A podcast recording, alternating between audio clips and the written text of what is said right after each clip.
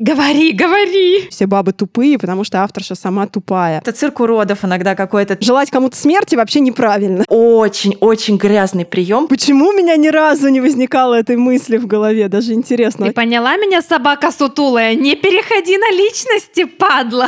Туру-туру-ту! Пу! Ковендур.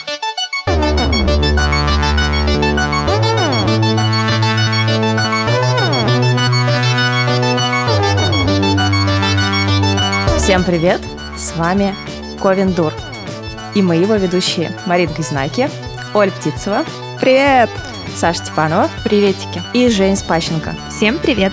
Сейчас утро, мы совершенно домашние и немножечко даже сонные, но я думаю, что у нас сегодня такая тема, на которой мы точно проснемся буквально через пять минут. Это как раз объясняет, почему мы не записываем YouTube. Мы не работаем на YouTube, потому что вы вот сейчас нас не видите, и вам очень везет. И хорошо, мы, кстати, друг друга видим, но в целом это можно пережить. Начало такое. Когда я работала фотографом и иллюстратором, до того, как я начала писать и вы- выпускать книжки, я была таким, можно сказать, э, одиноким и независимым творцом. Я почти не общалась э, с людьми из моей профессии. У меня было несколько друзей фотографов и операторов, с которыми мы вместе снимали свадьбы, делали какие-то проекты. И несколько друзей художников, с которыми мы вместе учились, и, скорее всего, наши стили даже расходились, и мы а, только следили за творчеством друг друга, но как-то особо не взаимодействовали. И только когда стали выходить мои книги, я попала э, в такую для меня феноменальную обстановку, как э, тусовочка. Какой-то литературный книжный мир, где все как-то взаимосвязаны друг с другом, все читают книжки друг друга а, и их обсуждают. И вот в связи с этим мы решили поговорить сегодня про этику литературного и книжного мира, потому что это достаточно сложная штука, от которой иногда даже сильно страдают вот такие сонные ковендурки.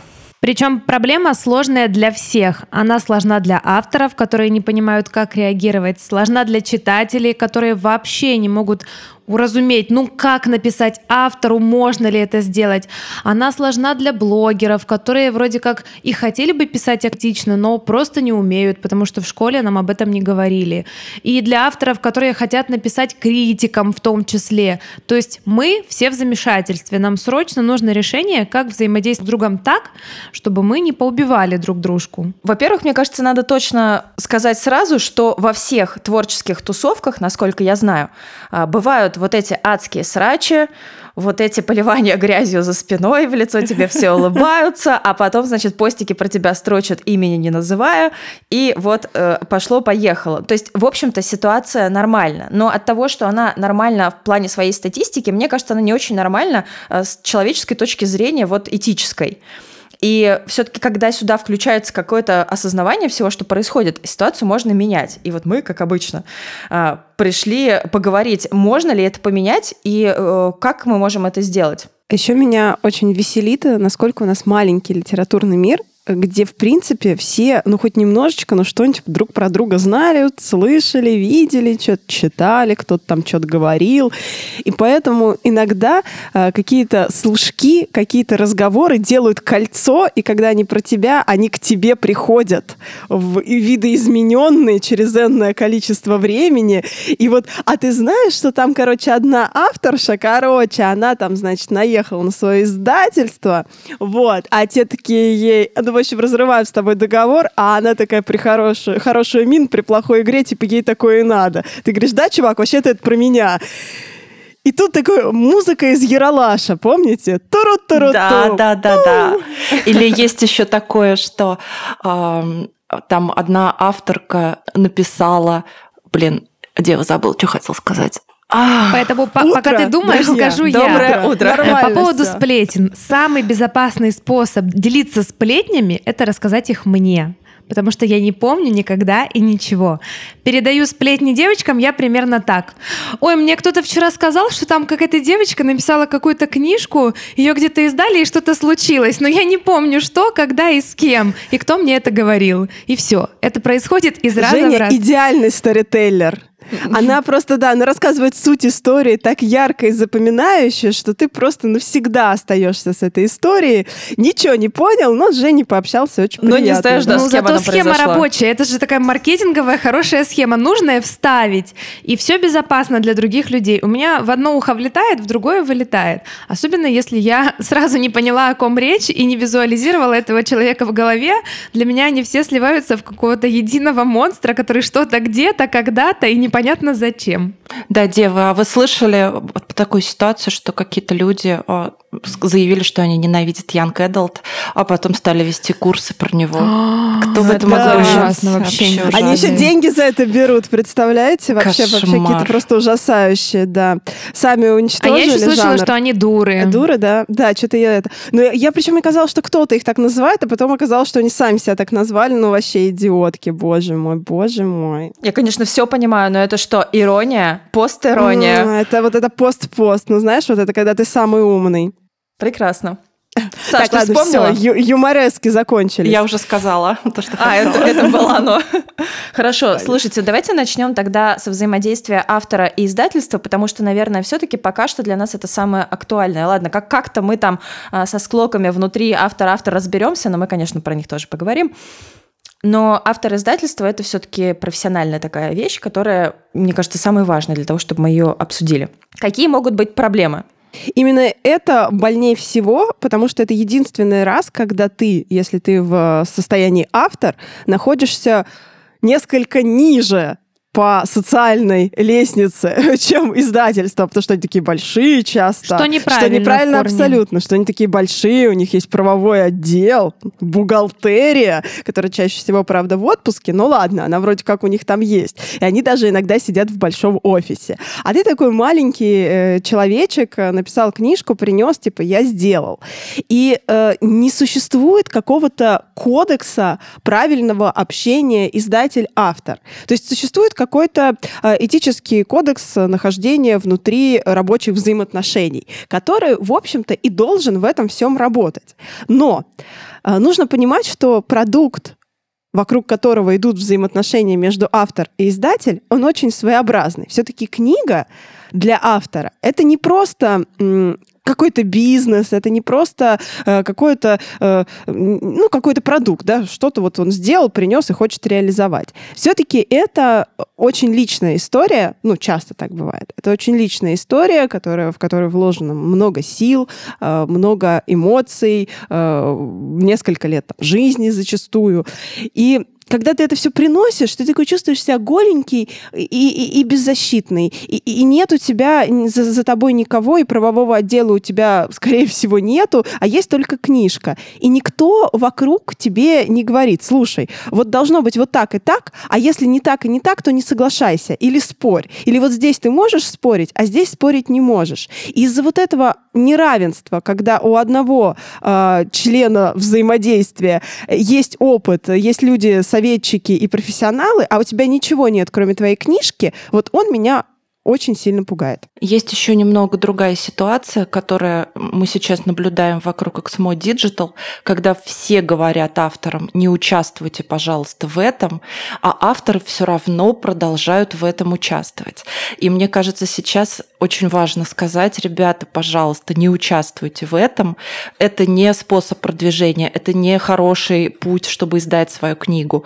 Это братская могила, в которую вы попадете, обложки там совершенно ужасные, никто не будет читать это все, выделять, это все опять будет лежать на вас. И очень сильно не факт, что книга после этого выйдет в бумаге, но я, по крайней мере, не знаю ни одного кейса после Exmo Digital, вот именно изданной в бумаге книги. У меня ВКонтакте, куда я там ряд, редко захожу, редко там взаимодействую, э, куча э, всяких друзей, писателей. Ну, видимо, еще с ватпадовских времен и каких-то там других. Э, Я не знаю этих людей, но они у меня в друзьях ВКонтакте есть. И каждый раз, когда я захожу в ВКонтакт, я вижу э, у себя в ленте сообщение «Друзья, моя книга вышла в издательстве». Думаю, о, круто, у человека книга в издательстве вышла. Читаю вторую строчку. Это Exmo Digital. И теперь, чтобы моя книга вышла в бумаге, мне нужна ваша помощь. Причем там еще была такая приписка недавно, что я ни в коем случае не хотела отдавать свою книгу ни на Литрес, нигде, потому что хотела, чтобы она вышла в настоящем издательстве. И вот это произошло. Так вот, это просто, не оно. И у меня просто пальцы э, зудят, как мне хочется написать, нет, если это еще можно прервать, прерви это, пожалуйста, сделай это. Но зачастую договоры уже подписаны. Кстати, у Росман сейчас тоже появился Росман Digital, и у меня большие вопросы к этому проекту, потому что я знаю, что Росмэн как бы всегда очень хорошо отбирали свои книги, потом э, своих авторов, потом хорошо их продвигали, там работали с э, книгами, там хорошая, э, хорошая печать, хорошая обложка и все такое. Мне интересно, они будут продолжать там редактировать, корректировать и э, книги эти всячески продвигать на своей digital-платформе? Или это будет без корректуры редактуры, как в Эксмо, без обложки, и просто вот взяли и в никуда. Мне кажется, очень Они без обложки, вопросы. да, и это книги, рукописи, финалисты э, конкурса «Новая детская книга», ну или там участники отмеченные. А редактура с корректурой, вот что меня очень волнует. Есть ли там вообще работают с текстом? Ну, сложно пока сказать. В общем, да, много вопросов. На мой взгляд, есть два перекоса, в ловушку которых часто попадает такой юный зеленый автор – Первое – это позиция издательства «Мы боги, а ты тварь дрожащая». Это о том, что ты приходишь, ты этими своими влажными дрожащими пальчиками передаешь им рукопись. Ну ладно, ты отправляешь по почте, но все равно ты волнуешься, когда тебе отвечают, на тебя просто снисходит озарение, и тебе кажется, что ты согласен на все, лишь бы вот эти дядечки и тетечки с тобой переписывались. Конечно, это неверно в корне, не должно так происходить, потому что автор создает тот самый продукт, который кормит и автора, и издательство. И это действительно издательству повезло заполучить хорошего автора. Кроме того, помните, мы, мне кажется, об этом говорим всегда на курсах и на подкастах, что когда вы сотрудничаете с издательством, это всегда про бизнес. И тут я плавно подхожу ко второй схеме, в которую, к сожалению, мы тоже часто погружаемся. Можно ее озаглавить примерно так. Так ты сволочь про деньги, а мы думали ты про творчество. И это тоже очень такая, знаете, пагубная схема, потому что автор — это часто такой тонкой души ранимый человек, ему становится стыдно, и он думает, ну да, да, я такая сволочь, я про деньги, а я же вот писал про творчество, а они мне, а я им. Нет, ребята, когда вы приходите в издательство, это уже всегда про деньги. Про творчество вы совершенно спокойно можете выложить самостоятельно и даже заработать себе просто громадное количество читателей, которые вас будут любить, вы можете быть узнаваемы, можно писать свои истории только для интернета, не продавать их и бестселлеры создавать. А с издательством вы сотрудничаете для того, чтобы и они, и вы хорошенько, ну или как получится, заработали. И тут можно поставить точку и пересекать все эти разговоры, но, к сожалению, мы возвращаемся к первому пункту, как можно с небожителями говорить, если ты дрожащая тварь перестать себя ощущать э, дрожащей тварью, мне кажется, это самый главный вот этот момент, ощутить, что ты автор, ты написал книгу, а сейчас вы будете взаимодействовать на равных условиях, чтобы ее донести до читателя. Смотрите, ну это все, я совсем согласна, и все звучит э, э, круто. Допустим, мы такие избавились от комплексов, пришли в издательство, но дальше начинается еще одна штука.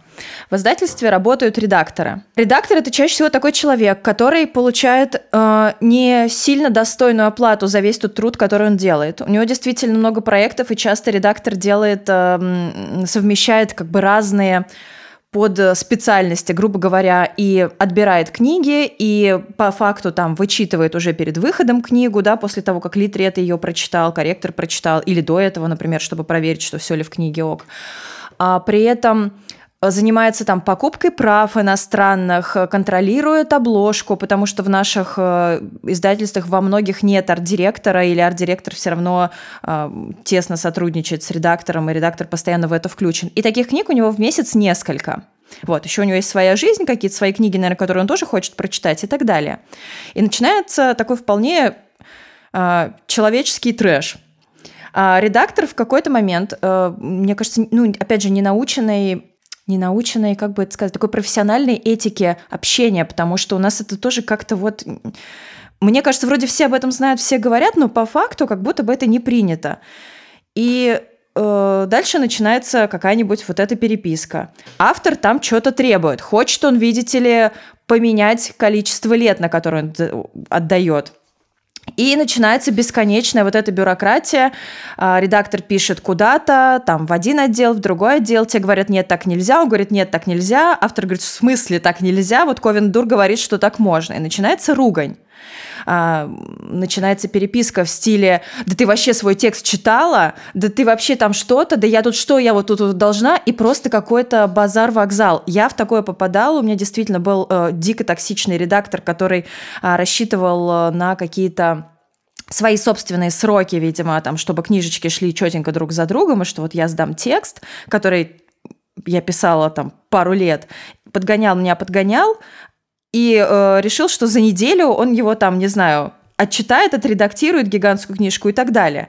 А потом, когда автор сдает сырой текст, а это нормально сдать сырой текст, когда тебя подгоняют, и ты долго над ним работаешь, а, начинается вот это вот все. То есть редактор понимает где-то внутри, что ему сейчас понадобится на это, блин, не неделя, а месяц, а это нормально. Вообще-то на книжку нужно несколько месяцев, чтобы ее нормально отредактировать. И начинает гнать на авторов – вы вообще читали свой текст, да я вообще-то рассчитывала, да я вот вообще-то там трали-вали, да вообще-то мне как бы глубоко пофиг, что ты там рассчитывала, потому что это наш с тобой бизнес-проект, и дальше ты над моей книжкой будешь работать так же хорошо, как я над ней работала несколько лет, как бы даже если какие-то другие планы. И я здесь выступаю как человек, который тоже неэтично общается с э, редакцией, с издательством. И я тот человек, на которого могут гнать э, другие издательства, потому что я сейчас достаточно открыто пишу в своих социальных сетях, в социальных сетях своей книги.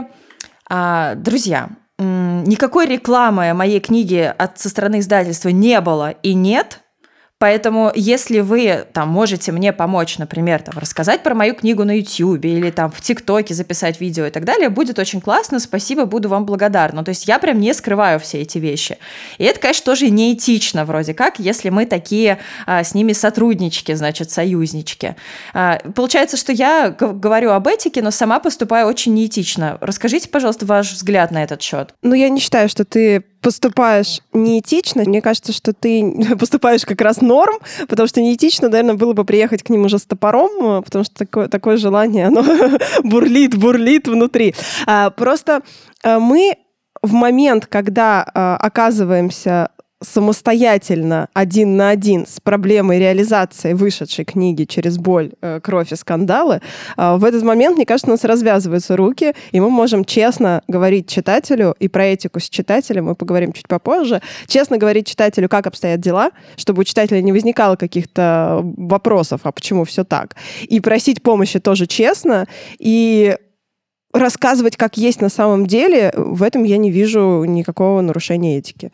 Это защищает, ты так защищаешь свои права. А я вижу корень зла в том, что все-таки у нас долгое время этика при работе с редактором, с издательством, она приравнивалась к такому общему авторскому замалчиванию. Считалось, что рассказывать что-либо о процессе и делиться негативным опытом это очень неэтично. Хотя на самом деле это можно делать, и можно делать это этично, без истерики, а просто рассказывать, говорить, что тебе что-то не понравилось, ну, это твой человеческий опыт. В принципе, такое случается. Даже если компания супер этичная и сотрудники всем довольны, любая компания, а, у них может не сложиться, что-то может пойти не так, и нет ничего ужасного в том, чтобы этим поделиться. Но так как у нас долгое время авторы должны были молчать, и любое высказывание, оно воспринималось в штыки, в том числе даже коллегами по цеху, даже авторами, которые часто начинали как-то шпынять этого смелого человека, который что-то высказал, то да, видимо, это привело к тому, что приходится кричать, и любое твое высказывание, оно как гром среди ясного неба. Возможно, поэтому, Марин, у тебя такое впечатление возникло. Мы с птицей недавно как раз сделали то, о чем ты говоришь. Мы дали комментарии э, каналу Литобзор про свою работу с издательством АСТ. И тут как бы, конечно, можно было подумать, зачем это делать, зачем это все, зачем это выносить. Может быть, какие-то мы рассказали такие вещи достаточно, которые считались закрытыми, но сейчас мы их такими не считаем.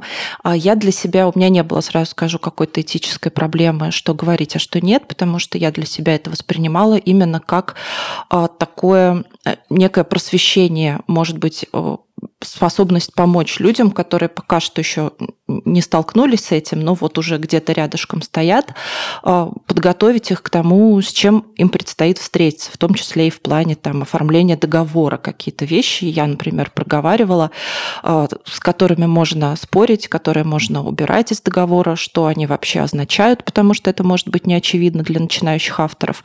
И это, конечно же, не сплетни, это, конечно же, не попытка там издательства, с которым я вроде как уже не работаю, воткнуть шпильку в мягкое место, а именно способ поговорить с другими авторами. Для меня это было вот так. Я задаю себе вопрос в таких случаях. Вот если бы я эту информацию узнала до заключения своего там, первого договора с СТ, это как бы как-то повлияло бы на мое решение? Это как бы изменило сегодняшнюю мою жизнь в лучшую сторону? Однозначно. И если да, если ответ на этот вопрос да, значит, нужно это делать. И в этом, да, какая-то такая миссия Ковина Дур. Хей-хей. Но еще я себя успокаиваю тем, что все, о чем я говорю, э, там, по отношению к издательству, например, я могу подтвердить там какими-то э, переписками с редактором и прочим. То есть это все не голословно, и, и все как бы вот есть на самом деле. И если это так, то бояться тут совершенно нечего. Мне, наверное, просто напряжно именно из-за того, вот что Женя сказала, можно спокойно, да, как-то говорить по факту, что происходит, и предупреждать людей. В тот момент, когда я Понятно. пишу эти посты, я очень неспокойна. Ну, то есть, конечно, я подбираю слова, конечно же, я не пишу там каких-то, э, правда, ну, этически неоправданных вещей, но э, я в этот момент, правда, зла и я чувствую себя об, обделенной, чувствую эту какую-то несправедливость, но самое интересное, когда я заявляю об этом, заявляла, сейчас уже это почти не происходит, а, при разговорах вживую с редактором, редакторами, а, с главным редактором, а, мне все с усмешкой говорили, что ну так во всех издательствах, что ты хочешь, как бы нигде лучше тебе не будет. И это, кстати, не понимаю, неправда. Да, и я не понимаю от того, что даже если это во всех издательствах, почему по этому поводу нужно молчать и почему это не нужно исправлять, почему не нужно менять. Ну то есть нужно, нужно, чтобы это поменялось. Я хочу еще поддержать, попробовать Марину. Может быть, тебе от этого станет как-то приятнее и теплее. А, мы понимаем, что у нас на книжном рынке существует сейчас монополия. А, как таковых разнообразных прекрасных издательств нет, хотя они уже начинают появляться, и это здорово, это замечательно. Когда на рынке есть монополия, очень сложно что-то поменять, и на самом деле страдают все звенья этой системы. Как мы уже поняли, страдает редактор, у которого огромная загрузка, низкая зарплата, он зол, он орет на автора, автор не виноват, он орет в ответ, и этот ужасный ком, он просто... И ему некуда уйти, потому что Вот, да, да, да, и этот ком просто катится и катится, и это неправильно правильно. Страдает, разумеется, переводчик, страдает корректор, которые тоже раздражены, им не доплачивают, они плохо делают свою работу, автор открывает текст и думает, что за нафиг, что за бездарные работники, их надо всех уволить. И вот зло, оно в монополии. Так быть не должно, потому что когда рынок свободный, когда автор, редактор, издатель, корректор, переводчик всегда могут взять и уйти в другое место, то вот этот холдинг, из которого уходят, он просто будет вынужден как-то повышать качество работы на месте, зарплат, общения, качество. Э, и все, и проблемы не будет. Ну а когда, естественно, это одна или две компании, уходить некуда, проблема остается. И вот мне кажется, Марина, и мы в том числе, даже своими эмоциональными высказываниями, они расшатывают эту систему и внедряют в мысли других людей э, идею, что может быть иначе, ну или хотя бы хотелось бы, чтобы было немножко иначе. И вот когда критическая масса таких людей, она перевалит за черту, тогда будут появляться новые издательства, тогда э, перестанут демпинговать какими-то низкими зарплатами холдинги. Только тогда возможны изменения. Это подтверждено на практике, мы это уже видим, потому что мы с вами начали года 3-4 назад говорить о проблемах с издательством, и просто было голое поле, непаханное. Пойти было некуда, это расценивалось другими авторами как такое творческое самоубийство. Ну, come on, зачем вы об этом говорите, вас никто не будет издавать.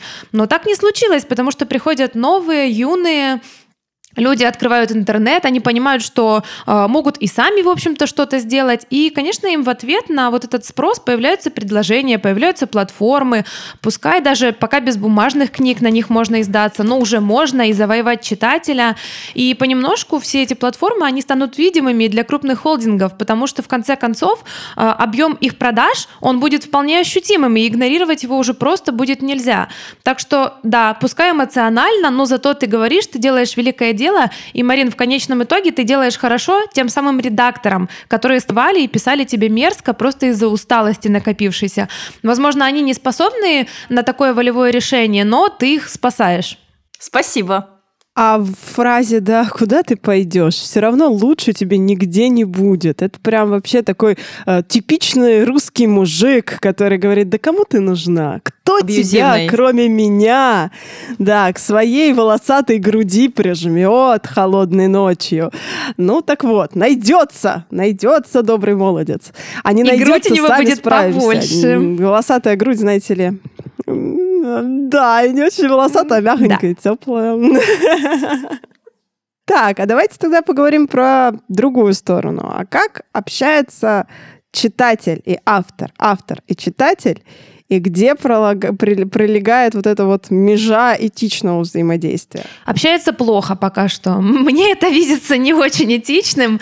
Опять же, потому что нас, в принципе, как таковой этики не учат. И читатель, он вроде бы приходит, знаете, со своей любовью, с открытой душой. Ему 12 лет, и он пишет, «Здравствуйте, э, Евгения Спащенко, скажите, пожалуйста, а что значат вот эти вот эти слова в вашей книжке? А вот тут что вы имели в виду? А вот здесь?» Ну и понятно, что сейчас с высоты своего опыта меня не раздражают такие люди. Я понимаю, что человек юный, он действительно заинтересовался книгой, и он не понимает, почему неэтично писать э, любимому автору и такое у него спрашивать. Но бывают и ситуации посложнее, когда взрослые люди написывают тебе, о чем-то спрашивают, или им кажется, что ты что-то должна им прояснить, или им не понравилась книга, и было, чтобы ты вот деньги за нее вернула. И, конечно, это трэш, э, в котором, ну, вроде как мы не совсем виноваты, потому что, ну, а что с нас спрашивать? Никто не рассказывал, как надо, ну, мы не делаем. Ну, а с другой, раз нам не хочется с этим жить, то надо это как-то менять, надо как-то воспитывать читателей. Мне кажется, что у Ковина Дур это получается, потому что я вижу по нашим инстаграмам, социальным сетям, после наших высказываний, после подкастов, после постов люди ведут себя намного корректнее. То есть люди, они вообще обучаемые, и часто они действительно не понимают, что делают что-то неправильное. Ну, смешно сказать, но 90% моих сообщений в директ теперь начинаются «Евгения, здравствуйте, я очень боюсь, что нарушу ваши цели». Это забавно, милые мои. Я вам искренне благодарна за то, что вы, может быть, даже не понимаете, но все равно стараетесь делать то, о чем я вас прошу. Для меня это очень ценно, и я, в свою очередь, тоже стараюсь как-то стать помягче, не отвечать грубо или вообще не отвечать. То есть, если у меня есть раздражение, я понимаю, что я сейчас нахамлю человеку, я просто не отвечаю. Вот. Ну, пока сложновато вот в общении таком с читателем, оно же еще все в интернете происходит, и тут совсем накладывает это отпечаток. Подождите, давайте тогда, может быть, обозначим быстренько, в чем основная проблема состоит между автором и читателем, да? Это как раз про э, установление каких-то границ в их общении или есть еще что-то? Понятно, что когда автор жив и у него есть соцсети, э, встает вопрос, можно ли ему писать, что ему можно писать, можно ли его отмечать, нужно ли его отмечать на отзыве и так далее. Но про это мы тоже много раз говорили. Есть ли еще какая-то проблема, связанная с этим взаимодействием? Или мы только вот сейчас границы обсуждаем? Когда, э, я помню, мы первый раз подняли этот вопрос, э, на нас жутко обиделись наши верные читатели, нашими читателями быть перестали. Как раз вот после того, как мы начали говорить о том, что э, этично и бережно нужно быть и в взаимодействии автор и читатель. Поэтому, да, границы — это важно.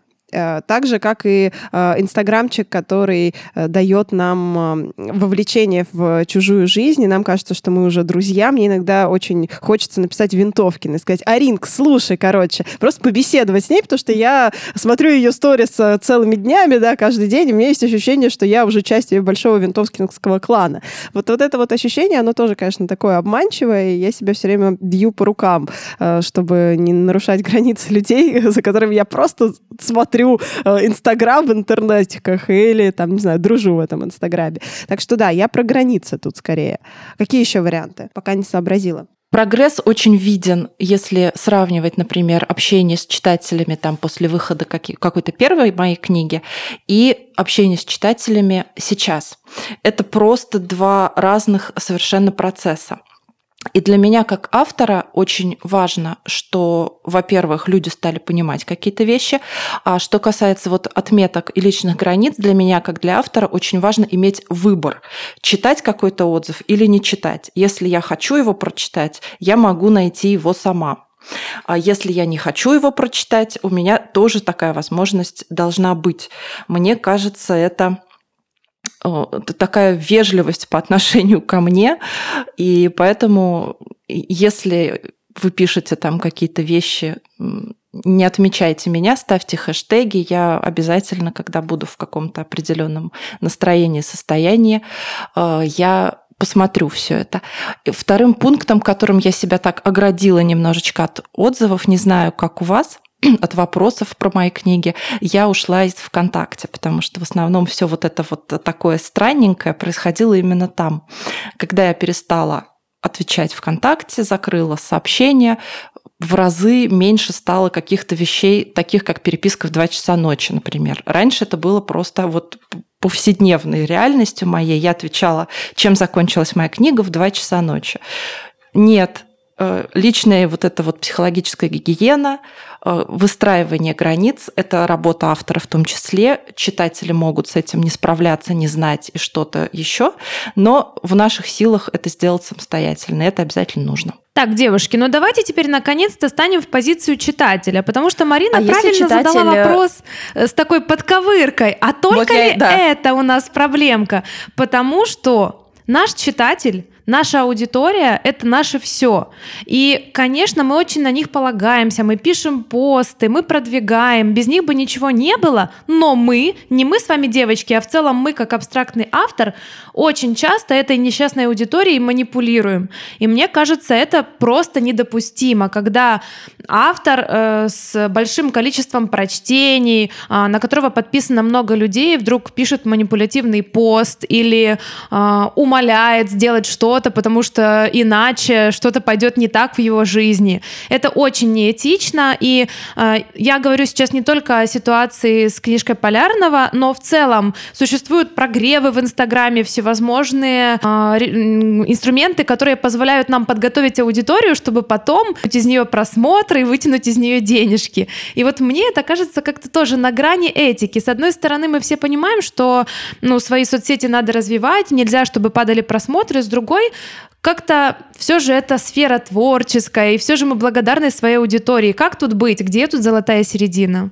Так здесь нужно издательскую всю эту систему менять, потому что мы делаем рекламу своих собственных книг а, в том же самом Инстаграме, просто потому что издательство не занимается продвижением рекламы книг. Ну, то есть это тоже не супер приятная какая-то история. Не, мне нравится про свои книги рассказывать, но, конечно, иногда приходится напоминать, что да, и, кстати, купить их можно вот там и вот там. То есть э, я не уверена, что у меня прям есть какие-то манипулятивные посты. Я все-таки тут сразу про полярного думаю.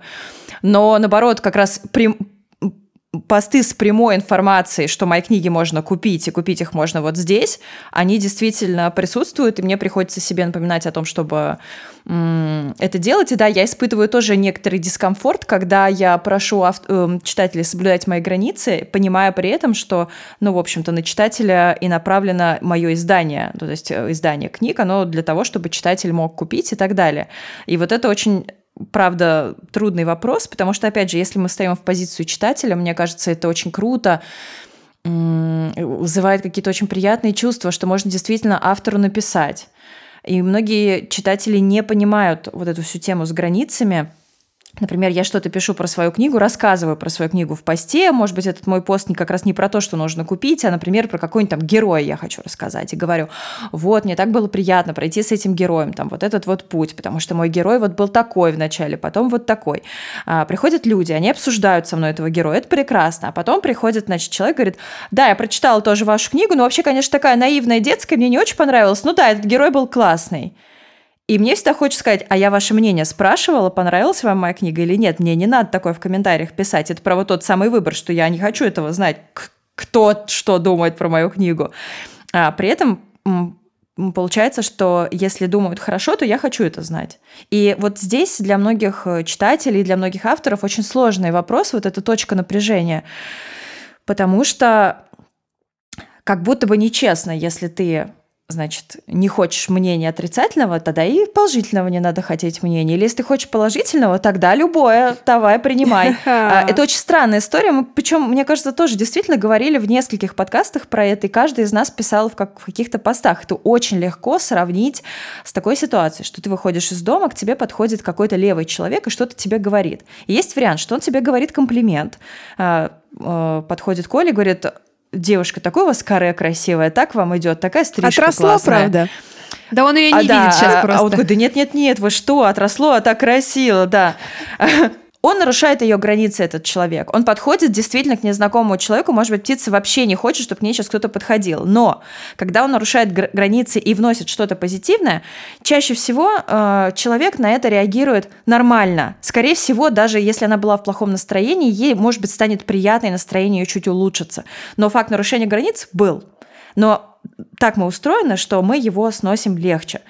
Если он под подойдет и скажет, Господи, это что, Птицева? Я тут книгу твою прочитал, брат Болотного края. Просто тягомотина какая-то тупая.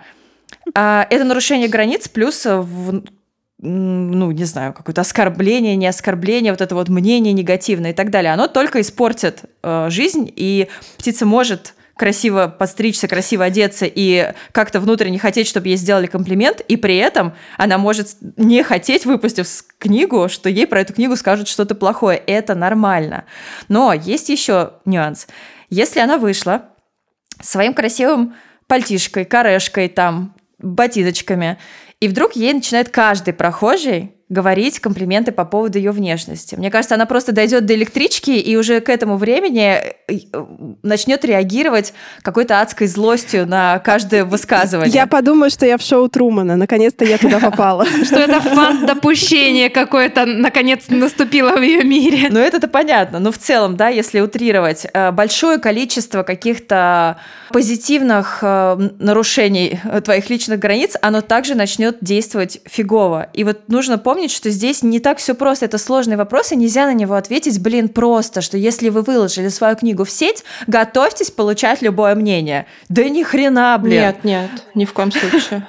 А тут есть еще такой способ манипуляции уже со стороны читателя, когда читатель сознательно манипулирует автором, это когда он пишет, вот твоя книга мне не понравилась, это полное говно, хорошо, что я ее скачал и за нее не заплатил. Ненавижу. Это очень-очень грязный прием, причем считывается именно желание задеть, желание обидеть. Чаще всего еще люди, которые так говорят, знают о нашем отношении к пиратству, и это действительно вот это работает. Хочешь ты не хочешь, понимаешь, не понимаешь, ты все равно попадаешься на это, тебе становится мерзко.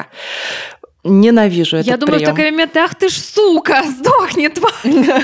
Мы это запикаем. Ну, ну, правда, я так и думаю. Вот я, у меня нет уже никакого этичного отношения. Вся моя мудрость, она уходит к эльфам. Я просто загораюсь, как э, как сгусток зла, и думаю, я б тебя сейчас замочила, падла. Последний раз я ругалась с э, читателем, который так написал, в официальном аккаунте АСТ под фоточкой по ту сторону реки. Ого! Я просто, да, увидела в ленте, это был единственный коммент, который вот, вот ну, первым он торчал, в общем, и я увидела, и у меня просто как, как шторы на мне опустились, и я пошла в бой. Я даже не стала писать об этом Мариночке, чтобы ее не расстроить, но там было, знаешь, типа, ага, вы не выпустили две обложки, ну тогда я вообще не буду покупать эту книгу, а просто скачаю и вот так вот вас проучу.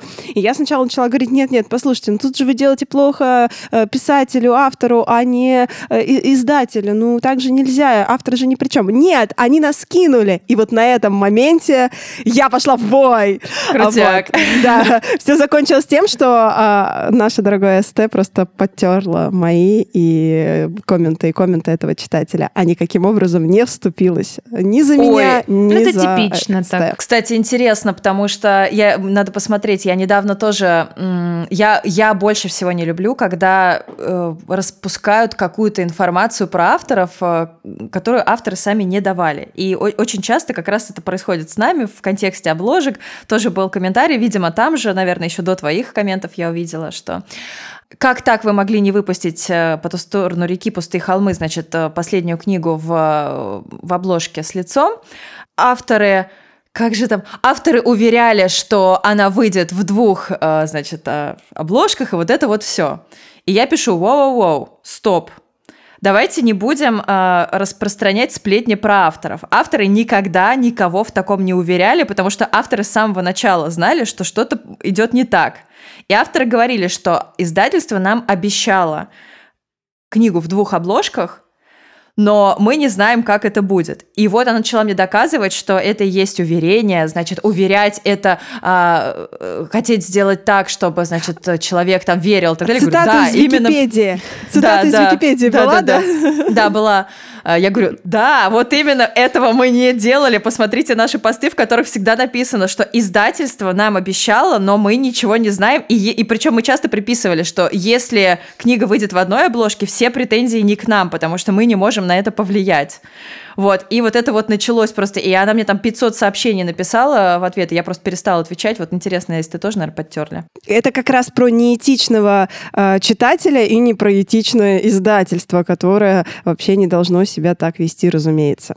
У меня к вам вопрос. Скажите, вы когда-то писали автору или публичной личности не по работе? Потому что по рабочему предложению написать намного легче. Как минимум ты знаешь, что есть какая-то дельная информация. А, например, с отзывом или с восхищением, или, может быть, с чем-то негативным. Было у вас такое в жизни в любом возрасте? Да, у меня совершенно я спокойно всегда э, пишу, например, э, когда схожу на крутой спектакль, я могу актерам написать там в директ, э, сказать, что ребята, вы восхитительные, огненные, прекрасные, спасибо вам, там для меня это был очень классный опыт, новый и вообще. То есть э, тут э, я себе позволяю такое нарушение границ, но оно, мне кажется, позитивное. Это как вот сказать, что у вас очень э, красивое платье и классная стрижка. Но опять же, я стараюсь это делать не тогда, когда это там супер какие-то медийные актеры, которым, и которые без меня знают, что у них э, классная стрижка, а скорее э, те, у которых э, ну, там, начинающие, не очень э, раскрученные, которым это точно будет в поддержку и в помощь. Э, недавно я написала Вив Гроскоп э, в директ э, после того, как мы с ней переписывались немножко в комментах э, в, на букмейте. Вот, я ей написала в директ, сказала, что я в восторге от ее книги э, «Саморазвитие по Толстому». Вот, и что мне просто это вообще э, очень понравилось, очень многое, на открыло глаза, я очень хохотала, и вообще было ощущение, что я провела пару вечеров за винишком с очень интересным другом, вот, и она просто разошлась в тысячи восхищений, типа, боже, это так приятно, так классно, та-та-та. В общем, это было очень классно, и да, иногда я себе это позволяю, но исключительно в позитивной стороне. И э, скорее понимаю, что если у человека завален директ, он просто это не прочитает. Ну и ладно, зато я вот высказалась. Я, мне кажется, нет, никому не писала. Я тоже никому не пишу. Марина, а почему? Мне кажется, у нас будет с Мариной похожий ответ. Но расскажите, почему? Задумались. А, Я не пишу лично кому-то и не отмечаю, например, после тех же спектаклей лично актеров, но я отмечаю, например, там профиль театра. Или если мне понравилась какая-то книга безумно, я напишу хороший отзыв а, либо у себя в профиле, либо а, на лайфлибе э, без отметки автора. Опять же, наверное, по той причине, что если человек будет в каком-то таком состоянии читать отзывы, то он найдет и прочтет их. Странный, да, для меня вопрос, в том смысле, что я никогда на него не искала, не пыталась найти ответ. Во-первых, я все-таки испытываю наверное, потерю какой-то энергии от общения. Э, чем больше, чем более какое-то директивное это общение, или как, как это сказать, чем более прямое, тем для меня это большая потеря сил. И с незнакомыми людьми, даже которыми я восхищаюсь, мне, наверное, общаться все-таки не очень все равно хочется. И даже если я им как-то напишу напрямую им, это, возможно, вызовет, ну, какой-то ответ э, и так далее, мой какой-то ответ. Не знаю, мне кажется, это какое-то просто внутреннее желание сохранения энергии.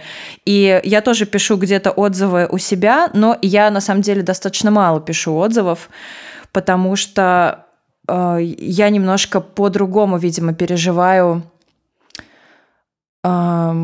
позитивное вот это, не знаю, восхищение, а, воодушевление от чего-то, может быть, там от поста чего-то, от э, какой-то вещи, от спектакля или от чего-то, мне, не, мне долгое время не хочется этим как бы делиться и про это говорить. То есть мне нужно это пережить и внутри выстроить какие-то связи. То есть у меня просто какой-то другой к этому подход. Не потому, что я там этих людей ненавижу, не хочу им говорить, что они что-то классное сделали а просто как будто бы мысль, вот она в другую сторону куда-то уходит. Ну, то есть это, наверное, сейчас так немножко пафосно, а мне это не нужно. А у меня такой тщеславный будет ответ, потому что когда не пишу публичным людям, не из-за этики, а из-за того, что боюсь оказаться одной из многих когда я думаю о том, что вот мое сообщение в директ или мой комментарий, он будет одним из сотни, а, мне от этого становится так невыносимо, я думаю, нет, я лучше не буду писать. И по этой же я часто не подхожу к публичным людям, я думаю, ну, сколько к нему уже подходило таких девочек? Нет, мне это не надо. Ну, и еще я очень боюсь показаться тут глупой или, знаете, какой-то недостаточно какой-то. У меня даже нет ответа, недостаточно какой конкретно, но вот я для себя всегда выбираю нет, нет, не буду писать, а то этот человек сочтет меня э, не очень образованной, я не очень много о нем знаю, и вообще какая-то я... Почему вот, у меня вот. ни разу это не так страшно, что я думаю, нет, нет, я... Даже интересно, вообще нет. Я поняла, еще на этот, на этот вопрос э, дополню свой ответ, и я все-таки всегда все переживаю в буквы, а, то есть э, все свои эмоции, все свои впечатления я всегда переживаю в буквы, всегда пишу отзывы, всегда пишу какие-то свои мысли, потому что я мыслю, наверное, все-таки а, буквенным этим массивом. Вот. Вот. И э, когда я пишу на таком большом подъеме, на большом эмоциональном таком восхищении чем-то, то мне очень хочется этими буквами поделиться. Вот. И э, поэтому, да, я вот тут я нарушаю границы там человека творческого, публичного, вот, но не испытываю по этому поводу ни вины, ни стыда, потому что мне кажется, что, э, блин, я так хорошо буковки сложила по поводу того, что ты сделал, что на, вот, почитай, порадуйся. А не прочитаешь, ну ладно, ничего страшного. Вот. Наверное, это как как-то больше про мой диалог с миром. Э, я потому что же очень общительный человек, э, очень на э, эмоцию получаю, энергию получаю от общения большую. Поэтому, да, я вот за то, чтобы там написать, там прокомментировать и получить обратную связь вот такую вот от мира на свои впечатления, как-то вот так, короче. Завидую прям этому. Не, просто это, да, это, это разный подход, видимо, к, к получению эмо, эмоционального опыта. Вот. Так, что у нас там еще осталось по плану? Давайте поговорим про блогеров, да, потому давайте. что это огромная проблема. Вот ты такой автор, написал блогеру, отправил ему свою книжку, а дальше ты как бы становишься в позицию читателя немножко. Ну, потому что непонятно, что тебе ответит блогер. Он свободный человек, и если ты отправляешь книгу на рецензию, то он может сказать как гадость, так и что-то хорошее, и ты должен быть к этому морально готов, потому что такая у него работа. А как взаимодействовать с блогерами, чтобы это было этично, непонятно. Подождите, давайте тоже сейчас какой-то круг проблем, потому что я не отправляю книги на рецензию блогерам, и для меня это вообще не актуально. А что, какое вообще взаимодействие происходит? Автор-блогер, когда действительно автор э, сам просит блогера, правильно, что-то написать. Есть взаимодействие, когда издательство отправляет блогерам и просит э, как бы э, просто как-то эти книжки, ну, как это сказать, обзор какой-то сделать, да.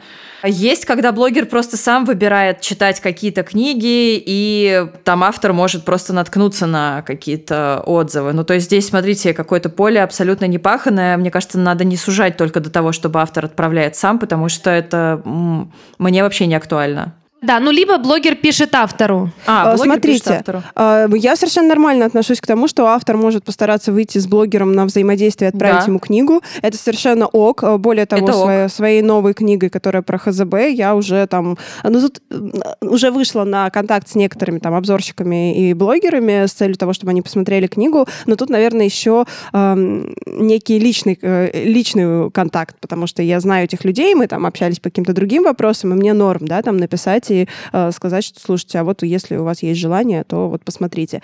А, ну, конечно, правильнее, когда это делает издательство, но если у меня есть личный контакт с э, там, обзорщиком, критиком или блогером, то понятно, что правильнее мне написать, просто потому что у нас личное взаимодействие уже какое-то есть. Но если это не делает издательство, совершенно норм а, отправлять, э, там, пис- не отправлять его деревне дедушки, а написать, и главное, чтобы это письмо было там адекватным, э, культурным и э, экологичным и не, не напряженным, но, типа, почему бы и нет? э, Так нет, а это- в этом, мне кажется, вообще вопроса нет. Это нормально. Я-то, для меня же это просто общение лич- лишнее А, с да, да, незнакомыми да, да, людьми, да, и да, для да. меня по- не актуально в этом смысле. Да. Что А вообще Но это как бы норм, абсолютно норм. письмо-то, давай, тут э, этика-то в самом составлении письма. Да. То есть о чем вы договариваетесь? Блогер может написать плохой отзыв? Мне кажется, что да. Это нужно проговаривать заранее, про какой отзыв э, автор рассчитывает? Мне кажется, что тут нужно для себя решить, что ты хочешь. Э, Если ты хочешь абсолютно точно положительный, а может быть нечестный, то мне кажется, это уже история Платный. про деньги. Да, это уже Мгм. история про деньги. А если ты просто хочешь, чтобы человек обратил внимание на твою книгу, прочитал ее и про нее честно рассказал, и тебе нравится, как э, блогер ведет свой блог, как он говорит про книги, в каких тонах, эмоциях и прочее, потому что, ну, потому что, э, если вот вы на одной волне с этим человеком, и ты правда хочешь, чтобы он посмотрел твою книгу, то тебе будет интересно честное мнение, как мне кажется. И поэтому э, тут, э, да, я всегда за честное мнение о книге, потому что э, хорошо, хорошая объективная критика — это очень полезно, и это здорово. Слушай, ну мы знаем при этом, что куча авторов, не только молодых авторов, начинающих авторов, но и вообще авторы, которые прошли уже гигантский писательский путь, по факту оказываются теми, которые а вот они там вро- вроде как должны понимать, что критика это хорошо, там, да, вот это. Они оказываются обидчивыми, начинают потом что-то там строчить про этих блогеров, обсуждать, обижаться на критиков, а, ну, на, на критиков-то да, обидеться, на критиков вообще... понятно дело. Причем, да, тут же надо понимать, что блогер это не критик. Да. И если критик э, пишет э, статью разгромную, то, скорее всего, в ней будет чего? Мало эмоций, что хорошо, в ней будет мало э, собственного мнения, вот именно собственного какого-то предпочтения, и в ней будет много э, критического разбора объективного. И это как бы э, и, и круто, потому что это правда тебе поможет с твоими следующими книгами. Но э, как бы не круто в том, что тут сложно поспорить, потому что тебе действительно могут указать на реальные там какие-то недочеты твоего текста. С блогером другая ситуация. А, многие блогеры как-то себя так позиционируют, что они действительно там дают какую-то критику, и почему-то некоторые читатели считают, что блогеры дают критику, но это не критика, это собственное мнение. И вот тут вообще другое отношение. Должен быть готов к тому, что человек просто относительно собственного опыта и собственного мнения что-то про твою книгу напишет, возможно, совершенно необъективное. Сашка. Подожди, я прям вот, вот две Давай. секунды. Но а, когда ты выбираешь человека, с которым ты хочешь повзаимодействовать, ты прочитал, значит, ты уже на него подписан, ты уже понимаешь, как он пишет про книги, и значит, тебе э, норм, и значит, ты примерно готов к тому, что он может написать про твою Вот, книгу. Значит, Тут нужно это очень важно. делать. Мгм. У меня к вам вопрос э, про блогеров, но не про критику. Например, мы отправляем блогеру книгу, может быть, даже бумажную книгу, а а он вообще не пишет отзыв, просто не реагирует. Нужно ли в этом э, случае каким-то образом э, скажем так, в своем блоге рассказывать об этой ситуации, отмечать этого блогера для того, чтобы, например, предупредить других авторов? Или э, вам кажется, что лучше просто не связываться и никак не реагировать? Смотри, я всегда за то, чтобы я неспроста у птицы спросила, как она составляет там письмо, обращение к этим блогерам, потому что вот такие вещи нужно э, На берегу. прописать, э, договориться, да, на берегу, сказать, короче, давай так, я тебе отправляю книгу, ты про нее пишешь честно, ты вот в какой период ее сможешь прочитать? Он говорит, ну, у меня ближайшие три месяца заняты другими книгами, и вот я там уже список расписал. Он говорит, окей, тогда, короче, через три месяца ты ее можешь прочитать вот на, там, не знаю, это будет июль, а, в июле ты ее читаешь. Да, могу. Тогда, короче, в августе с тебя отзыв, да? Да. Вы договорились, у вас есть письмо, и если в августе отзыв не появляется, ну, естественно, ты пишешь блогеру, привет, я тебе напоминаю, вот мы договаривались. И он тебя игнорит, например, да? Вот тогда ты можешь написать в своем блоге и сказать, смотрите, на всякий случай я вас предупреждаю, потому что вот у нас была переписка, вот мы договорились, а блогер э, игнорит и э, не отвечает. Вот тогда написать можно. Если блогер пишет, слушай, у меня, короче, форс-мажор, там, не знаю, я попал в больницу, э, там еще что-то случилось, не сдал экзамены, да, давай давай перенесем. Ну, конечно, давай. Понятное дело, что это человеческий фактор. А, тут уже по-человечески надо договариваться, потому что у вас никаких там денежных отношений нет. Вот, но если действительно вы договорились и не получили, об этом написать можно. Мне кажется, интернет как раз позволяет сейчас э, ну, каким-то образом контролировать э, вот людей, которые, ну, как бы с которыми у вас есть какие-то договоренности, а они их не выполняют. А если договоренности не было, если вы просто, слушай, а хочешь я тебе книжку пришлю, а человек такой, ой, да присылай. Вот здесь уже никаких э, проблем, то есть никто друг другу ничего не обещал да, жениться. Да, абсолютно. А, то же самое, что когда ты пишешь кому-то и говоришь, слушай, а вот у меня выходит книжка, и вот так и так, а тебе человек говорит, слушай, ну присылай, но у меня сейчас такой завал, что я не знаю, когда я ее прочитаю. И это практически всегда означает, что, скорее всего, человек ее не прочитает. И это норм. Ты а, спросил, ты узнал, э, человек тебе вот так ответил, ну, отправь, если будет время, почитает, напишет. Если нет, ну нет. Оля Лишиной, вот э, единственного, наверное, блогеру, кому вот я так отправляла, мне хотелось, чтобы у нее были книжки по ту сторону реки, и точно так же я, я прям сама и написала, что ну, мне не надо какой-то там специальный отзыв и так далее, если у тебя будет желание э, прочитать и написать, будет круто. Если у тебя будет желание просто прочитать, тоже будет круто. Вот я тебе их хочу подарить. Да, у меня с Олей Лишиной такая же, кстати, ситуация. Я ей отправляла тоже рукописи, ну просто, просто на почитать, если будет время, желание. Я полностью согласна с вами, не буду комментировать, точно такая же позиция. Почему я заговорила об авторах, которые отправляют книги блогерам, а потом им очень больно? Потому что есть несколько близких знакомых у меня, которые вроде как вот Пряша говорит, следили за блогерами, им все очень нравилось. Они договорились, что отправляют книгу, отзыв будет в любом случае, негативный или позитивный. Потом вышел отзыв, и автор просто разрыдался, потому что отзыв был не очень, непонятно, как это произошло. И тут мне видится, что все-таки проблема была в авторе, потому что ему очень хотелось верить, что либо у него с этим блогером возникнут какие-то дружеские отношения, либо они на одной волне. А это оказалось не так. То есть реальность не соответствовала ожиданиям человека. И чтобы себя как-то от этого обезопасить, ну, если вы автор и знаете, что вас может такое ранить, надо 100% проговаривать. И мне кажется, совершенно нормально сказать, смотри, если тебе книга не нравится, ты никакой отзыв вообще не пишешь, все, просто у тебя остается книга, ну потому что я не хочу негативный отзыв. Э, нет ничего в этом такого плохого, и это не значит, что вы слабак и боитесь критики. Словами через рот, на берегу, тогда будет как можно меньше э, обидок и расстройств.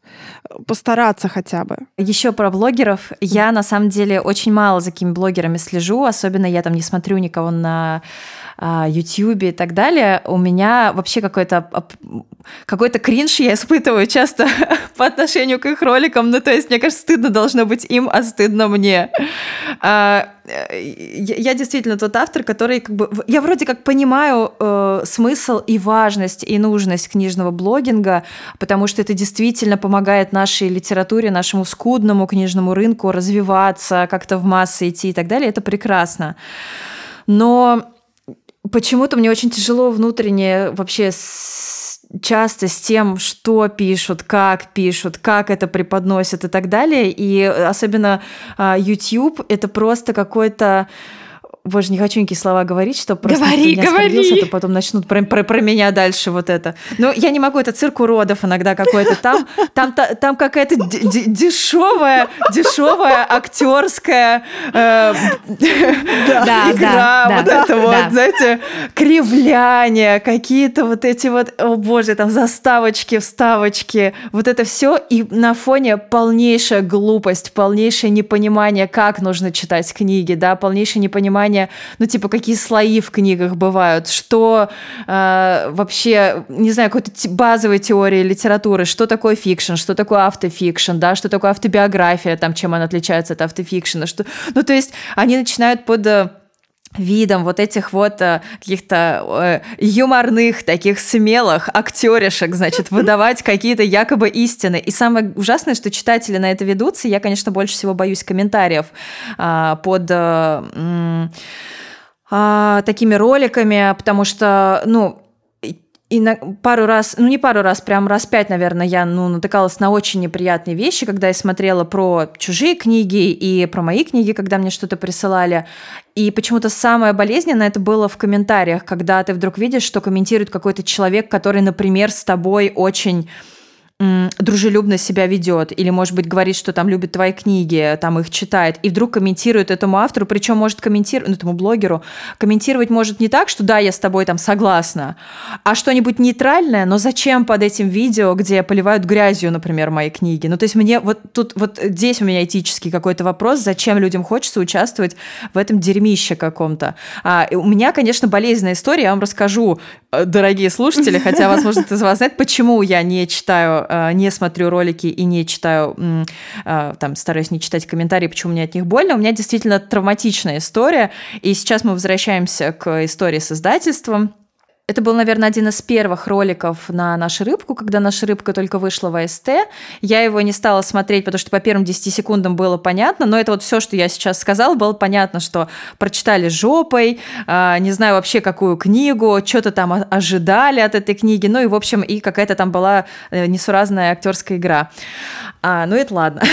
я нормально, как, как вы уже знаете, отношусь э, к тому, что мои, мои книги могут не нравиться, и почему они могут не нравиться и так далее, но я очень плохо отношусь к оскорблениям, к, к, к оскорблениям Что нормально, автора, знаешь к ли. тупому читанию текста. Да-да-да, когда твой текст читают непонятно как, непонятно чем, а, вот это мне все не нравится. И а, я уже как бы сразу же закрыла этот ролик, а потом я вдруг начала видеть а, у пары знакомых авторов в социальных сетях, в, Инстаграме, наверное, это было, скрин я понимаю, что это скрин как бы с этого ролика. Ну, то есть я узнала лицо, я увидела, что там, значит, идет речь про мою книгу, и думаю, что такое? И я прочитала. Короче, под этот ролик пришел работник, пришла работница АСТ с официального аккаунта издательства АСТ и начала переписываться с этой девушкой, что да, какое говно эта книга, ха-ха-ха, сами выпустили какое-то дерьмо и сами не поняли. То есть ей а, отвечало официальное издательство, мое. Ну, то есть вы сейчас понимаете, да, что вот был скандал, например, с тем же самым Полярным, да, издательство просили дать комментарий по поводу просто всей этой адской истории, а, которую он развел в соцсетях. Издательство молчало. Оно сказало, что оно, не, ну, оно как бы не вступает там в разговоры по поводу того, что там авторы где-то там пишут. Такое все, как бы оно из себя э, чистенькое, беленькое, как бы все у него нормально. Но издательство себе позволяет делать вот такие вещи. Я, естественно, а, попросила официального извинения, чтобы издательство выпустило хотя бы просто в своих социальных сетях, ну, там, в том же самом Инстаграме, официальный пост, да, что это там наша работница, мы не проконтролировали, а, и какое-то свое мнение по поводу книги, чтобы, ну, в общем-то, как-то это было вот... Мне отказали в этом, вот, сказали, что, ну, мы там ей сделаем выговор, там, тролливали, хотя в любом нормальном издательстве за это не выговор, за это уволить должны.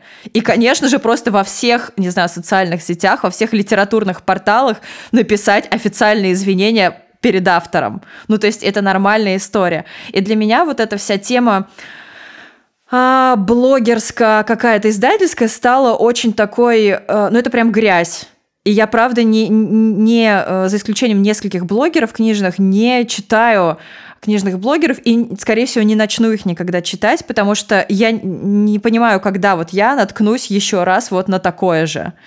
А, поэтому у меня прям болезненная с этим история. Ну, особенно с YouTube. Так, ну тут нужно немножечко... Я, я понимаю, что у Марины травмы, у меня тоже был травматичный абсолютно опыт, связанный с этой историей, но, наверное, тут нужно сказать, что я очень уважаю труд э, блогеров, которые делают это адекватно, которые э, относятся к своему блогу как к просветительской такой э, инструменту. Это офигенно, э, да. Да, которые развивают наш книжный рынок и являются экспертами мнений, потому что книг выходит много, много много выходит трэша, и очень круто, когда люди э, сами э, вытаскивают классные книги и несут их э, своей аудитории. Нужно понимать, что, конечно, они эксперты мнений только своей аудитории, и они вытаскивают классные книги только по мнению собственному из своей аудитории. Короче, появляются такие группы вокруг э, э, классных блогеров, которые вот заряжены хорошими своими вот книгами, которые прям вот их для них написанные, в общем-то.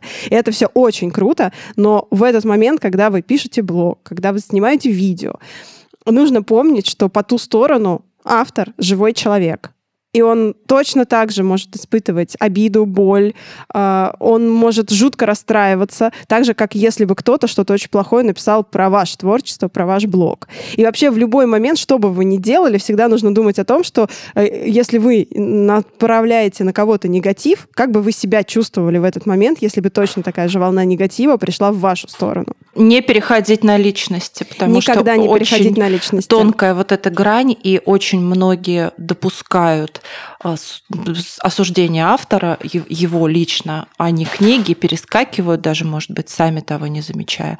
Этого делать прям вот не надо и нельзя. Ты поняла меня, собака сутулая? Не переходи на личности, падла.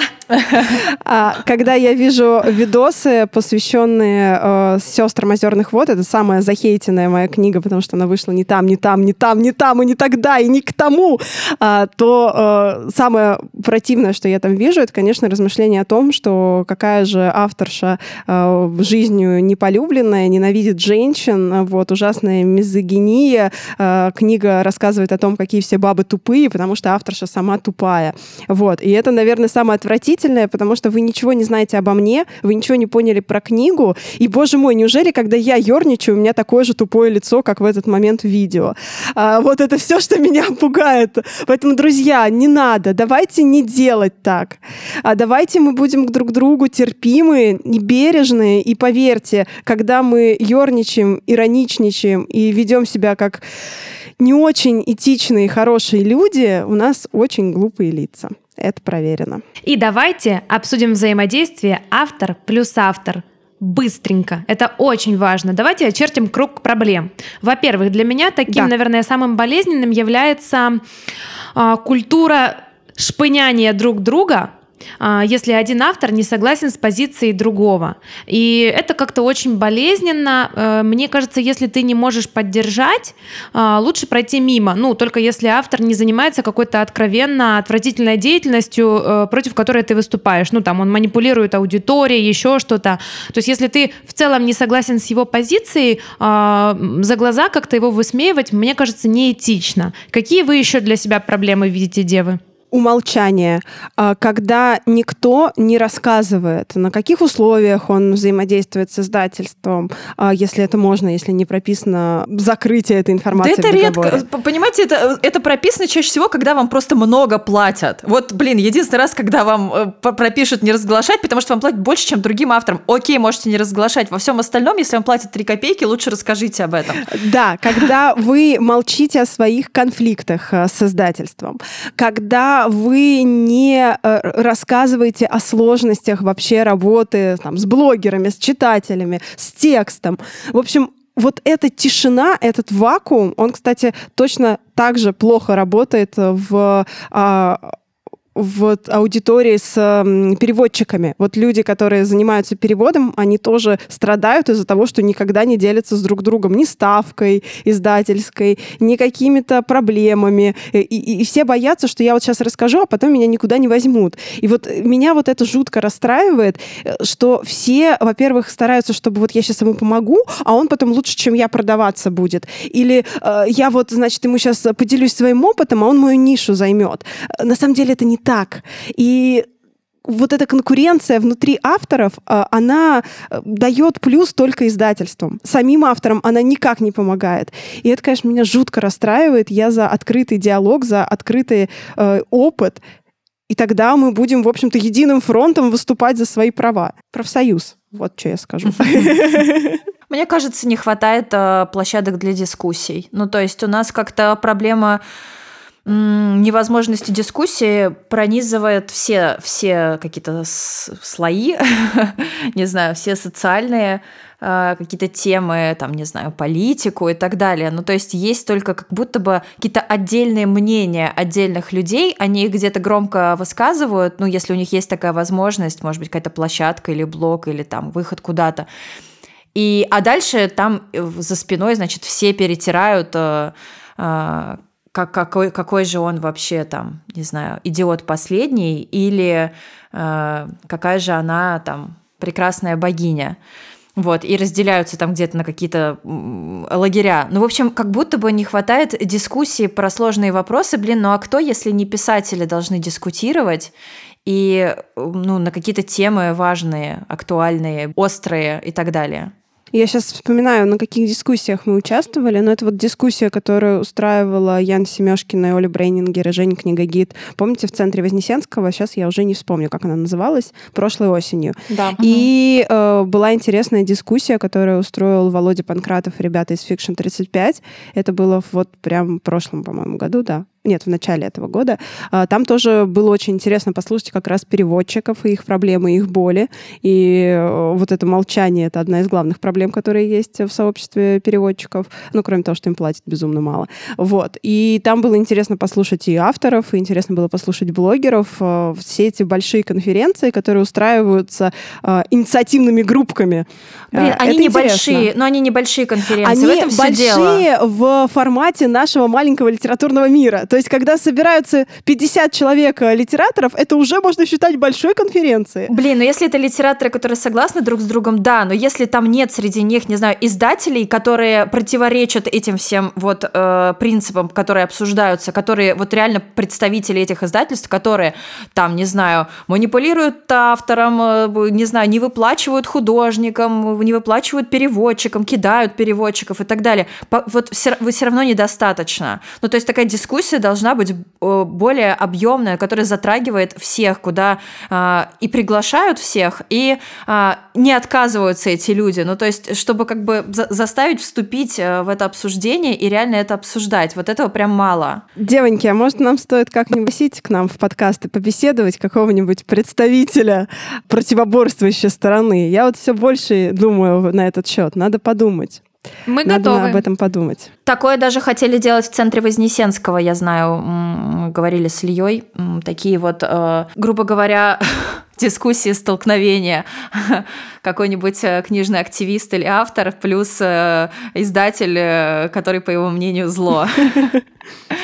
Про тему автор-автор хочу добавить немножко еще одну такую вещь, которая, мне кажется, немного отходит уже благодаря в том числе и нам. Это стереотипы э, в отношении авторов, которые пишут, работают в определенном жанре, э, стереотипы там, по отношению к Young Adult тому же. Ага, вы пишете Young Adult, ну все с вами как бы понятно. И как они разрушаются, скажем, там при личном знакомстве или при знакомстве с текстом. И на Тавриде прекрасно все общались, все пишут в разных жанрах, и совершенно никаких проблем у нас не возникало. Но вот э, есть, конечно, такие объективные вещи, такие, ну, как книги Полярного, которые все таки создают некое впечатление о том, что такой Young Adult и его автор, и такой перенос немножечко на других авторов. Угу, и очень да. здорово, что благодаря тому, что мы говорим об этом жанре и ведем курсы Young Adult, все-таки это немножечко двигается. И жанр становится видимым, и мы становимся видимыми. Мне главное, э, кажется, в взаимодействии автор-автор держаться такой же какой-то гуманистической позиции, понимать, что если тебе не нравится текст какого-то автора, не нужно а, превращаться в старушку-сплетницу и за спиной, значит, хихикать, а, там как-то злословить по поводу этого автора с какими-то другими авторами, с какими-то блогерами и так далее, нужно понимать, что, да, есть тексты твои и не твои, есть тексты посильнее, послабее, и, а, ну, понимать, да, может быть, тебе очень хочется это сделать, и ты сейчас это сделаешь, но уверена ли ты, уверен ли ты, что вот эти люди потом про тебя точно так же не, ну, не, не понесут вот дальше эту благую весть, да, какой твой текст.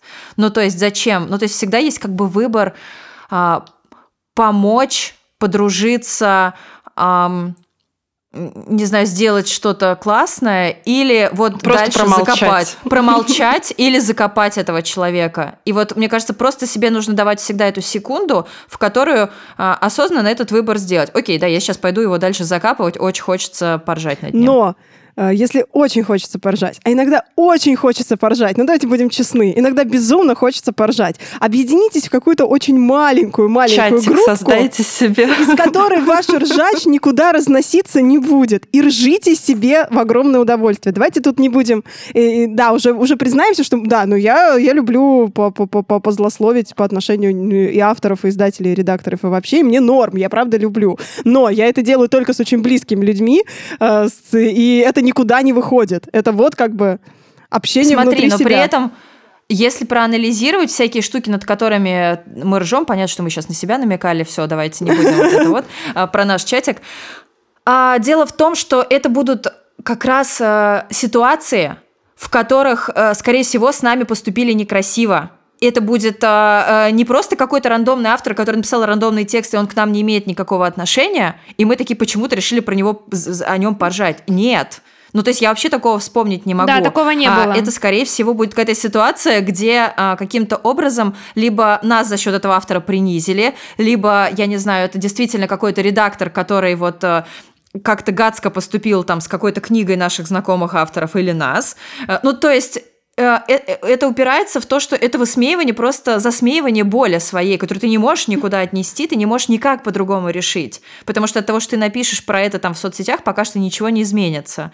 Вот. И то есть это, э, это немножко такой ржач, как бы, чтобы просто не да, ну, с ума. просто мне хотелось это сказать, потому что да, мы тоже бываем неэтичны по отношению, ну потому Конечно, что мы конечно. находимся внутри этого абсолютно неэтичного в большинстве своем сообщества, и понятно, что так Да. или иначе у тебя вырастают зубы, и ты защищаешь себя разными способами, а, в том числе Да. позлословить и поржать. Ну да, да, это так. Тогда последний вопрос в тему, девочки. Вы можете провести грань между коллектив высказыванием авторов относительно другого автора важным и травлей? Потому что, помнится, нас когда-то обвиняли в том, что наше коллективное высказывание, оно вот где-то сродни травле. И мне кажется, тут очень такая видимая грань, надо ее ощущать. Мне кажется, сложно. Можно травить там одного человека или какое-то одно того, кто находится в более слабой позиции. Травить издательство, например, я себе вообще не представляю как, потому что Да, она понятно, махина с да. огромным количеством денег и юристов. Поэтому я не представляю, как можно травить, например, издательство. А, Есть еще такой момент, когда ты... Ну, я про автора. Ну, мне кажется, про автора как раз мы у нас ни в чем таком не обвиняли, нас Не относительно такого, издательства, да. да. когда мы объединились и написали какие-то посты там про издательство, вот, наверное, там это было. Но травля еще все-таки отличается тем, что, мне кажется, там есть призыв э, к другим людям, как бы травить этого человека или эту организацию, да, давайте все объединимся и так далее. Такого тоже не могу вспомнить, потому что мы писали про себя. Да, мне там не нравится то-то, то-то, и мы решили там, например, то-то, то-то. Плюс все-таки там, мне кажется, когда травля, это когда ты нарушаешь границы этого человека, когда много ему приходит э, в личные сообщения, когда есть какие-то оскорбления и так далее, когда ты просто Личные, наверное, не его работы. ну нет, подожди, опять же, э, высказывание мнения по поводу работы какого-то человека, например, вот автор выпустил книгу, и все блогеры начали писать про то, какая эта книга плохая, потому что она им реально не понравилась. Но это все-таки не травля. То есть, если там действительно их мнение, э, ну, они не сговорились, они не договорились, как бы, да, Единым э, фронтом. каким-то образом его потопить.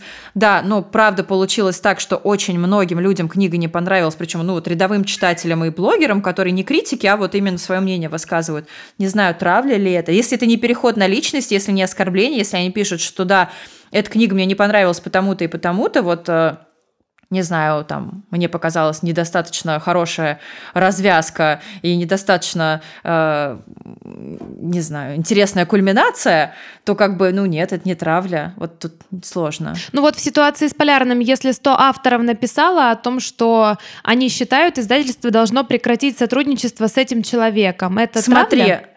Смотри, если э, они написали, э, оно должно прекратить сотрудничество, потому что Полярный пишет говна книги, то, то это травля. Потому что, блин, каждый сам читатель решит для себя, ему подходит эта книга или не подходит. Я именно поэтому вообще не высказываюсь по поводу Полярного. Да, мне не нравятся его книги.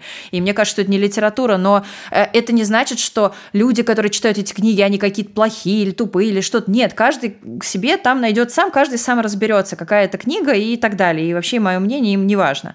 Но если это а, автор, который делает ужасные с психологической точки зрения вещи и манипулирует своей там юной аудиторией, то нет, это не травля. Это, это называется здравый... общественная реакция. Это общественная реакция, да, это какой-то призыв защитить эту аудиторию.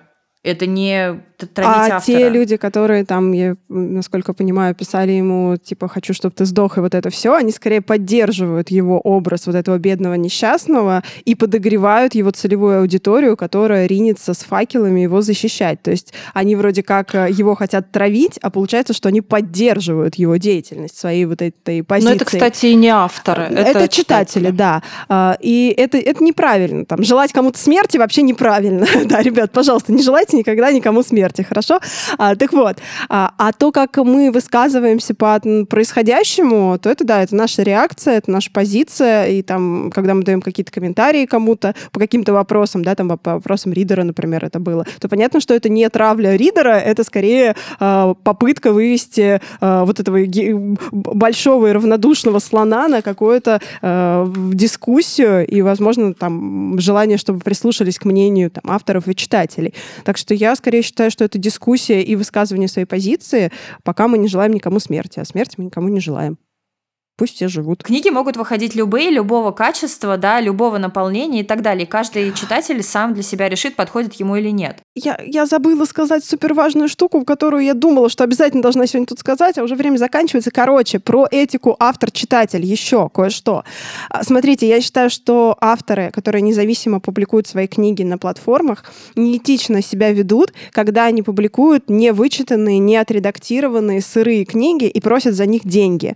Вот в этот момент а, Согласна. я считаю, что они нарушают э, этику взаимодействия с читателем. Если ты называешься независимым автором и публикуешь свои тексты за деньги на любой из платформ, то ты несешь ответственность за качество своего текста. Нанимай редактора, плати э, деньги тем, кто будет вычитывать твои книги, занимайся это, этим самостоятельно. Но если ты от читателя просишь денежку, ты должен предоставить ему качественный продукт. Поэтому вот тут я считаю, что авторы нарушают э, этику по отношению к читателям. И издательства, которые выпускают книги с ошибками, невычитанные, с опечатками, тоже ведут себя неэтично. Да. Издательства, которые выпускают две книги из серии, а еще три не выпускают, тоже ведут да. себя неэтично по отношению к автору и по отношению к читателю. Такого быть не должно в идеальном мире. Вот. Согласна. Тут, кажется, мы прям вот все собрали, все, что могли, собрали.